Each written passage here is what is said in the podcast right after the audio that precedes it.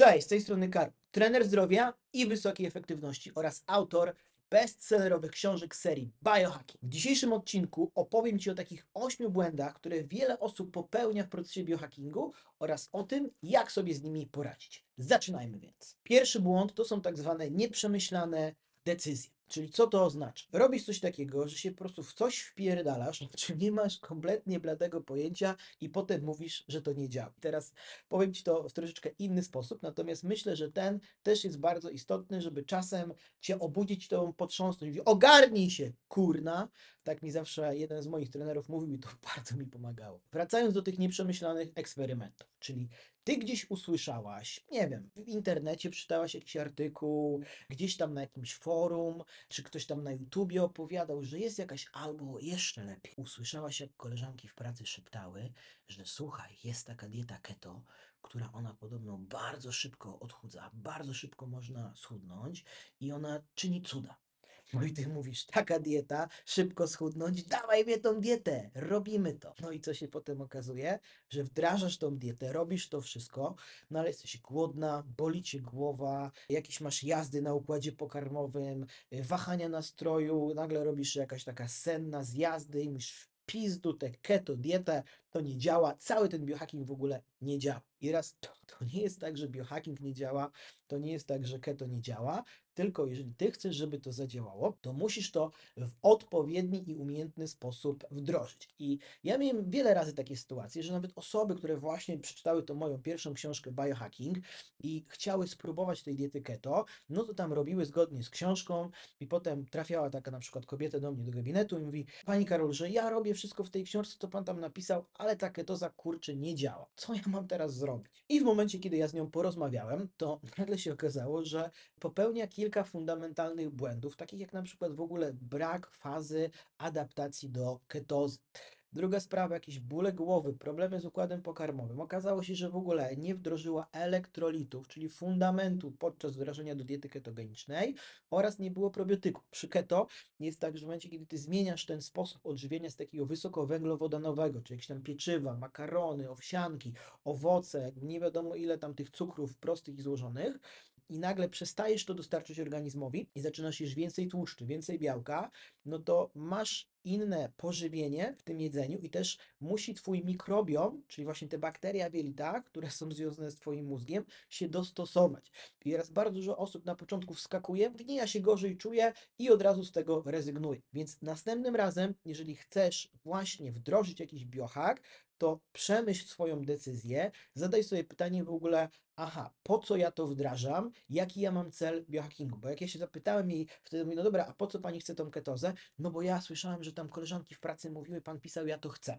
No ale może mówię, może jakiś inny rodzaj odżywiania będzie dla pani bardziej adekwatny. No ja chcę, ja chcę, ja chcę keto. Ja mówię, no dobra, no to pogadajmy, muszę, muszę pani parę kwestii wytłumaczyć. No i teraz posłuchaj, jak my wdrożyliśmy te niuanse, to nagle się okazało, że ona po czterech tygodniach, jak do mnie przyszła, mówi, pani Karolu, rewelacja dieta, super się czuję, stabilny poziom energii, yy, ja jestem bardziej radosna, zadowolona, przestały mnie rzeczy wkurzać i jeszcze 3,5 kg schudłam, a tak jak pan powiedział, nie liczę tych kalorii, nie ważę tego wszystkiego, jem zgodnie z zaleceniami. I teraz zobacz, jeżeli odpowiednio coś wdrożysz, zoptymalizujesz, to będziesz się nadal cieszył długoterminowo tymi rezultatami. I teraz od tamtej sytuacji minęło słuchaj, już ponad 3 lata, a ona cały czas stosuje te zasady i przy tym się doskonale i wspaniale cały czas czuje. Drugi błąd, jaki wiele osób robi w biohackingu, to że szuka jakichś ultra zaawansowanych sposobów, technik, metod, y, suplementów, a zapomina o podstawach. Podstawy to jest co?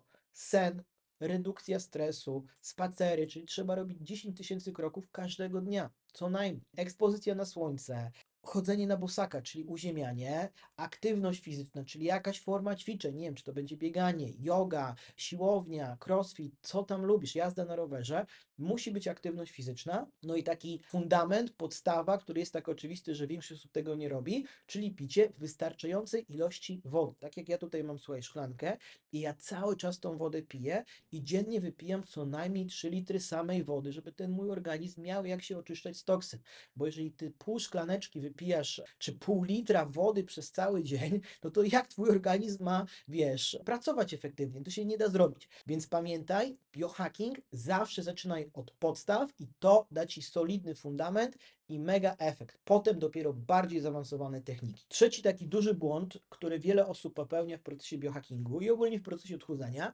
jest to nadmierna koncentracja na wynikach. Czyli oni cały czas myślą, ile tych kalorii mają zjeść, jaki mają wygenerować deficyt, ile oni muszą tych kilogramów stracić każdego dnia albo, albo tygodnia, ile centymetrów ma spadać e, z tutaj ciała, ile ma spadać ta tkanka tłuszczowa. Ci bardziej zaawansowani biohackerzy to ile mają tego snu głębokiego, ile mają fazy REM i wiele osób, która jest tak bardzo mocno skoncentrowana na tych efektach, potem staje się coraz bardziej sfrustrowana w momencie, gdy tych efektów nie uzyskuje takich, jakie oczekuje. A dużo osób ma taką koncepcję, że postępy we wszystkim to są linearne, czyli to po prostu idzie generalnie tak. I okej, na początku, w tym pierwszym etapie, jeżeli ty dopiero to zaczynasz wdrażać, ten wiesz, pierwszy rok biohackingu, to jest po prostu petarda i wyż potem. Im dłużej coś robisz, tym masz różnego rodzaju kryzysy, trudności, bo coś staje się coraz bardziej zaawansowane i tak na przykład wiesz, jak w tym moim nowym programie od zera do biohackera, gdzie masz taki sześciotygodniowy program metamorfozy, to tam masz z na tydzień efekt. Natomiast jeżeli potem biohakujesz i minął już rok, minął dwa lata, to widzisz, że ten twój baseline, czyli to samopoczucie jest zupełnie inne i teraz szukasz, co tu można zrobić, żeby jeszcze tutaj 3%, tutaj 5%, tutaj wiesz, 2%. I teraz dużo osób robi tak, że zapomina, żeby się tym cieszyć i wpada w taką obsesję. Ile kilogramów straciłam, ile centymetrów spadło stali, jak nie spadło, no to jestem zła, wkurzona, dlaczego to cholerstwo nie działa. Jeżeli ty tak ogromną presję na sobie wywierasz, to twoje ciało wchodzi w ten tryb stresu, a w stresie się nie regenerujesz efektywnie, nie myślisz efektywnie, więc dobrą strategią ode mnie jest to, żeby przestać skupiać się na tych centymetrach, na tych zewnętrznych rezultatach, tylko zacząć czerpać przyjemność z tego procesu biohackingowania i myślenia w kategorii, że ja nie robię tego po to, żeby teraz schudnąć te 4 kg, tylko ja robię po to, żeby się doskonale czuć, żeby mieć dobre zdrowie, żeby mieć więcej energii na co dzień, żeby móc efektywniej działać, żeby mi się bardziej chciało. A ludzie myślą zupełnie odwrotnie, że musi być taki rezultat. No i im bardziej tego rezultatu chcesz, tym bardziej go nie będzie. Więc pamiętaj, przestań się skupiać na wynikach, zacznij się skupiać na procesie. 4. Brak indywidualnego podejścia. Ja bardzo często tego doświadczałem, bo przychodzi ktoś do mnie do gabinetu i mówi: Panie Karolu, robimy tą dietę keto, ja chcę to keto, proszę mi powiedzieć, jak to keto zrobić. A ja pytam, no dobra, zaraz, ale to proszę mi powiedzieć, jaki ma pan problem, co się dzieje. Ja chcę keto, niech pan powie, jak wdrożyć mi tutaj to wszystko, to keto. Mówię, no, no dobrze, ale zacznijmy może od y, problemu, tego, co się dzieje w organizmie, czego panu brakuje, jakie pan ma cele, a potem sobie dobierzmy narzędzie. Ja bardzo często to zauważyłem, że ludzie wyczytają coś w internecie i oni już chcą to robić, bo myślą, to jest dla nich perfekcyjne i idealne. Więc zanim ty podejmiesz jakiekolwiek metody, narzędzia, strategie czy taktyki, to zadaj sobie w pierwszej kolejności A. Jaki ja mam cel, czyli co ja chcę konkretnie osiągnąć, albo jaki ja mam problem, czego generalnie chcę się pozbyć. I dopiero na podstawie tych potrzeb i celów dobieraj odpowiednie narzędzie. Czyli jeżeli się okaże, że ja chcę mieć więcej energii, no to mi nie potrzeba tak naprawdę wdrażać czystego keto, tylko mogę wdrożyć inteligentne odżywianie. Z kolei jeżeli ja mam problem, czyli na przykład mam bardzo mocne stany zapalne w układzie pokarmowym, albo mam zaawansowaną insulinoporność, no to super, to wtedy jak najbardziej tak, takie czyste keto na pewien okres czasu jest dla Ciebie adekwatne. Więc pamiętajcie, żeby korzystać z tych narzędzi świadomie. 5, czyli wszystko wiem najlepiej. I to jest, słuchajcie, plaga dzisiejszych czasów, ponieważ w internecie mamy dostęp do bardzo dużej ilości informacji, natomiast mało osób kwestionuje i zastanawia się nad słusznością, autentycznością tych informacji i przyjmujecie to bezkrytycznie.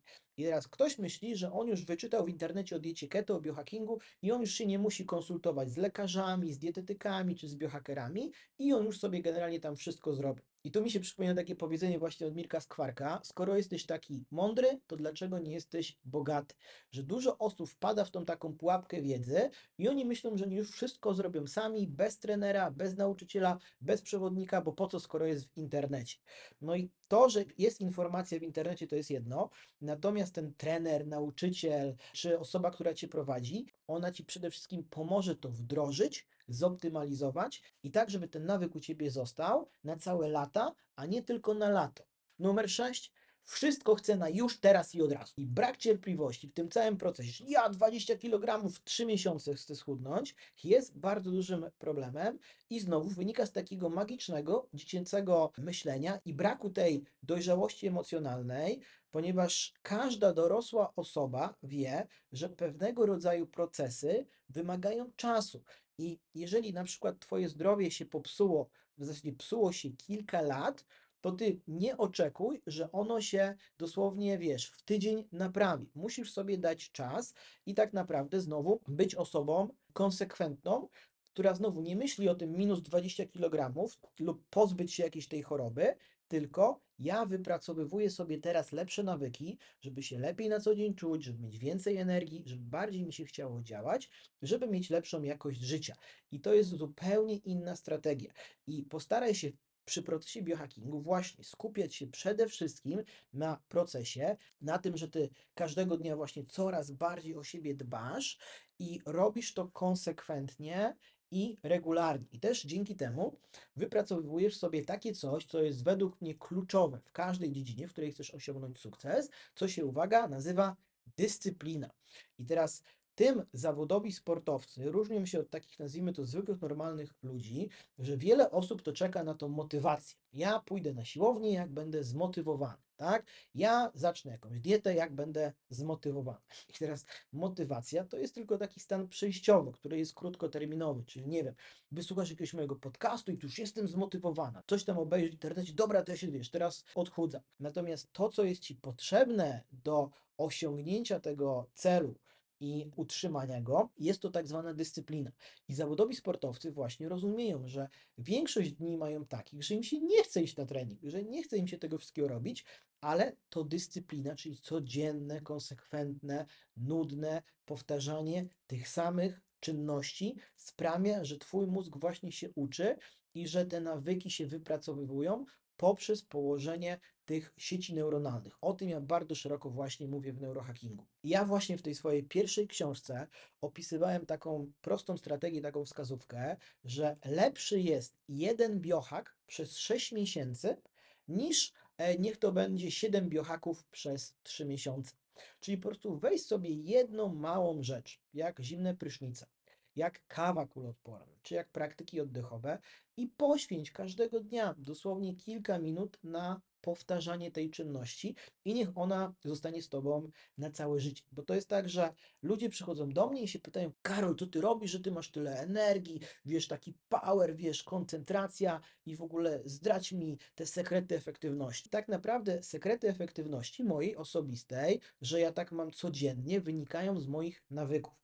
Czyli jeżeli ja na przykład mam taką sytuację, że jest koło godziny tej 15, czyli pojawia się już jakieś takie zmęczenie, bo cały dzień tutaj na przykład wcześniej nagrywałem, pisałem, miałem ten deep work, czy po prostu uwaga była skoncentrowana.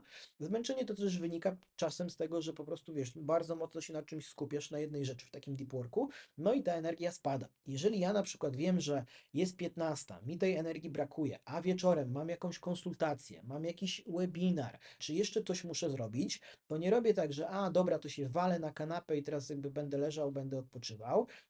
tylko po pierwsze, na przykład piję sobie jakieś kakao kuloodporne, czyli daję organizmowi odpowiednie paliwo, tak, zdrowe tłuszcze z kakao, z oleju MCT, z mleczka kokosowego i tak dalej.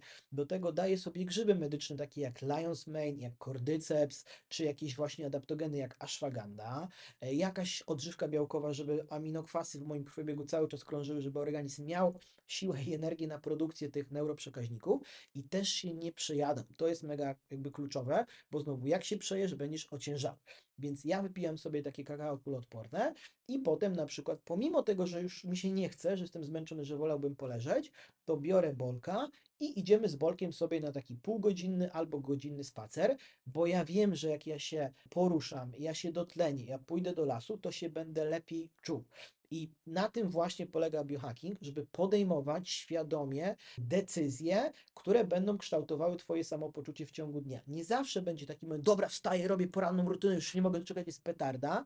Czasem będą takie, wiesz, dni czy miesiące, szczególnie jak jest, wiesz, ciemno, jak jest zima, gdzie nie ma tego słońca i po prostu, no, mniej nam się chce, że po prostu musisz rano wywlec tą dupę z tego łóżka i zagonić się na tą poranną rutynę, pomimo tego, że ci się nie chce, bo jak sobie dasz te 15-20 minut, to nagle się poczujesz lepiej, będziesz miała więcej energii, lepsze samopoczucie. Mówisz, dobra, to zrobiłam tą rutynę, to sobie teraz zrobię kawkę kuloodporną, wezmę sobie do tego te grzybki moje medyczne i zasuwam z robotą. I zaczynasz tak naprawdę rozkręcać ten organizm. Błąd numer 7, czyli problem z natychmiastową gratyfikacją. To jest bardzo złożony temat, który ja tutaj króciutko generalnie opiszę, że w dzisiejszych czasach jesteśmy tak przeładowani informacjami, technologią, różnego rodzaju aplikacjami, czy tak naprawdę strukturą rzeczywistości, która bardzo mocno wpływa na nasz system dopaminowy. System dopaminowy to jest ten system w Twoim organizmie, który powstał do tego, żeby zapewnić naszemu gatunkowi ewolucję i przetrwanie, ponieważ on jest związany z podążaniem za celami, z ewolucją i z rozwojem. Jeżeli nasi przodkowie czuli głód, to w ich organizmie wzrastał m.in. poziom noradrenaliny, czyli tego hormonu właśnie związanego ze stresem, oraz dopaminy. Czyli taki człowiek pierwotny miał bardzo silną potrzebę, mówi, muszę coś zjeść, jestem na maksa głodny. I zobacz, że jak jesteś głodny, to ciebie nie trzeba motywować, żebyś, wiesz, poszedł i zjadł, bo ty po prostu lecisz. A jak jesteś bardzo głodny, no to wiesz, przychodzi mi taka śmieszna rzecz, że, że, że możesz z głodu nawet kogoś zabić, nie? Czyli po prostu zrobisz wszystko, żeby to jedzenie otrzymać. To jest mechanizm, który jest związany z układem dopaminowym. I to jest dobrze skonfigurowany ten układ dopaminowy. Wyobraź sobie znowu taką sytuację, idziesz sobie do kina, kupujesz sobie tam jakiś duży napój, najlepiej wiesz, niech to będzie Cola Zero, wypijasz, po prostu ją uwielbiasz, e, lub dla przykładu, tylko dla tego przykładu sobie, wiesz, wypijasz na przykład, nie wiem, tam dwa litry, wiesz, tej wody, film cię tak na maksa wkręcił, zapomniałaś w ogóle o całym Bożym świecie i wychodzisz, wiesz, ale mi się chce siku, nie? I teraz mówisz, już biegnę, biegnę, biegnę do tej łazienki. Teraz zobacz, jak dużo masz motywację, czyli masz podniesiony poziom dopaminy, która sprawia, że zawężasz uwagę, dobra, tam jest łazienka, tam biegnę, lecę i wszystkich generalnie odpycha. I ten mechanizm ulega w dzisiejszych czasach tak zwanej destrukcji albo demoralizacji. Co ja mam tutaj na myśli? W momencie, jeżeli ty masz tego właśnie swojego smartfona i ty przeglądasz, zwłaszcza, że 90% osób ponad przegląda te social media kompulsywnie, to jest forma regulacji emocjonalnej, czyli przesuwasz te rolki, te TikToki, wiesz, jest szybka zmiana kontekstu, tutaj jakieś zwierzątko, tu jakaś fajna sylwetka, tutaj jedzenie, tu widok, tutaj wiesz, pieski, kotki i po prostu dla mózgu to są tak ogromne wystrzały dopaminy i ty odkładasz ten telefon i nagle mózg jest po prostu, wiesz, w takim szoku, bo miał taki duży wylew dopaminy, że on mówi, że kurde, teraz to mi się nie chce, bo po co ja mam podążać, po co ja mam, nie wiem, iść do pracy, po co ja mam pójść na siłownię, po co ja mam trzymać dietę, jakie tu mam wyrzuty dopaminy, ja sobie poprzeglądam te social media, wiesz, pooglądam te filmiki, w tych aplikacjach cały czas ludzie piszą, to są cały czas wyrzuty dopaminy. I teraz bardzo dużo osób do mnie pisze, Karol, ja mam mega problem z konsekwencją, z dyscypliną, odkładam na potem, nie mogę się zmotywować do działania, po prostu zaczynam i nie kończę, co ja mam zrobić. To poza jakby mentalnym aspektem tego całego procesu, o którym Ci opowiem w kolejnym odcinku tego podcastu, jest to, że musisz uwolnić się od uzależnienia od swojego smartfona. Bo jeżeli ty w ciągu dnia, załóżmy, otrzymujesz kilkanaście tysięcy takich tanich wyrzutów dopaminy, to jak ty masz na przykład zrobić coś, gdzie wyobraź sobie taką sytuację, że na trzy godziny w ciągu dnia zabieram ci telefon, zwłaszcza w tych godzinach takich popołudniowych, gdy jesteś już po pracy. I teraz Gwarantuję ci, że po prostu wiesz, będzie się ciało odpalało, że chce sięgnąć do kieszeni, do torebki, że chce sprawdzić. Mogą się nawet lęki pojawiać, że kurde, tracę kontrolę, nie wiem co się dzieje, bo twój mózg jest od tego biologicznie i neurologicznie uzależniony. Czyli on woli tą komóreczkę, bo ma szybsze wyrzuty dopaminy, niż na przykład, że ty masz usiąść do dziennika swoich celów i przepisać sobie cele na kolejny dzień. No bo przepisywanie celów jest nudne, to nie powoduje, że jest wyrzut dopaminy, bo tego efektu nie ma. No właśnie, teraz dlaczego nie ma? Zobacz, tu jest taka pętla, że jeżeli ty ciągle ćwiczysz natychmiastową gratyfikację, czyli właśnie wiesz, komóreczka, TikToki, roleczki, e, wiesz, oglądasz kilka odcinków serialu naraz, jesz słodkie rzeczy i dajesz sobie same przyjemności, ca cały czas sobie dajesz nagrody, to ty nie jesteś przyzwyczajona do tak zwanego bólu i cierpienia, który jest największym elementem długoterminowej, tej odroczonej gratyfikacji. Czyli zobacz, jeżeli ja na przykład piszę taką książkę, to ja muszę poświęcić kilka miesięcy, czy rok, czy nawet dłużej na trening odroczonej gratyfikacji, bo ja wymyślam, wiesz, tytuł, nagłówki, rozdziały, strukturę i po prostu cały czas piszę i nie mam nagrody. Dla mnie nagroda to jest ten moment, kiedy ja na przykład, tylko ja już to mam skonfigurowane na poziomie umysłu, kończę pewnego rodzaju rozdział albo pewnego rodzaju przekaz, który chcę w książce umieścić i wtedy mówię, dobra, dobra robota, super, mega to zrobiłem. I teraz zobacz, jeżeli ty nie przepisujesz rano tych swoich codziennych celów i nie mówisz sobie piątka, kurde Karol, super, jestem z ciebie dumny, dzisiaj kolejny raz przepisałeś swoje 8 głównych celów na, na kolejne lata, to właśnie ja nie mam z tego od razu efektu. Efektem jest to, że ja sobie sam to powiem, o ile wiem, żeby to powiedzieć, a efekt pojawia się na przykład po kilku miesiącach albo po kilku latach. Ale większość osób nie jest w stanie właśnie robić czegoś bardzo długo bez efektów, bo jak nie ma efektów, to od razu to nie działa, jestem sfrustrowana, to jest beznadziejne. To jest ten model z początku dzisiejszego podcastu, o którym Ci mówiłem. I dopiero teraz, jak Ty się uwolnisz od tych uwarunkowań tej komórki i zaczniesz stopniowo, to będzie trwało miesiące, a może nawet wiesz, lata, regulować ten system dopaminowy, to w Twoim życiu będą się pojawiały efekty, ponieważ będzie się pojawiała Twoja motywacja do działania. Wyobraź sobie, że jedziesz gdzieś na tydzień do jakiegoś takiego miejsca, gdzie wiesz, nie ma internetu, nie masz komputera, nie masz telewizora, nie masz po prostu jakby żadnych rzeczy, które dają ci kontakt z tym światem zewnętrznym. Masz tylko książki, masz wiesz, zeszyty, dookoła jest wiesz, natura i ty tam masz siedzieć tydzień. No i teraz zobacz, co się wydarzy. Na początku nie będziesz wiedział, wiedziała, co ze sobą zrobić, i po pewnym czasie już dobra, sięgnę po tą książkę. No i zaczniesz czytać jedną książkę, drugą, zaczniesz robić jakieś notatki, zapisywać i zaczniesz się uczyć i rozwijać. I dopiero ten twój system dopaminowy będzie się regulował, tak, że ty wstaniesz sobie tam po kilku dniach takiej praktyki, już kurde, ale mam zajebiste życie. Jestem zadowolona, szczęśliwa, kurczę, bez powodu. No i właśnie to nie jest powód, tylko to jest, że ty przestawiasz działanie tego mózgu. I uwaga numer 8, czyli brak przygotowania mentalnego do tego procesu odchudzania. Tutaj niestety większość osób zawala, bo nasza szkoła, edukacja nie uczy tego, w jaki sposób wyznaczyć sobie cele, jak planować, jak przygotować siebie do tego procesu, nie wiem, niech to będzie to odchudzanie czy biohacking, w momencie, kiedy pojawiają się jakieś trudności, jakieś przeszkody. To ludzie coś robią, no ja wskakuję na dietę, ja robię biohacking, a potem nagle, a ja nie mam czasu, bo dzieci, bo szkoła, bo praca, bo kariera, bo teraz y, nieruchomość kupiłam, tutaj robię flipa, tutaj y, jestem zajęta, tutaj gdzieś jadę na wakacje. I cały czas są tysiące różnych powodów, wymówek, dlaczego ja tego nie mogę zrobić. Ja z Wami, jak zawsze pracuję, to przeprowadzam takiego człowieka przez cały proces tego przygotowania mentalnego, że on wie, że w trakcie tego biohackingu, w trakcie tego procesu może być problem taki, taki i taki. Może wyjść takie i takie ograniczenie.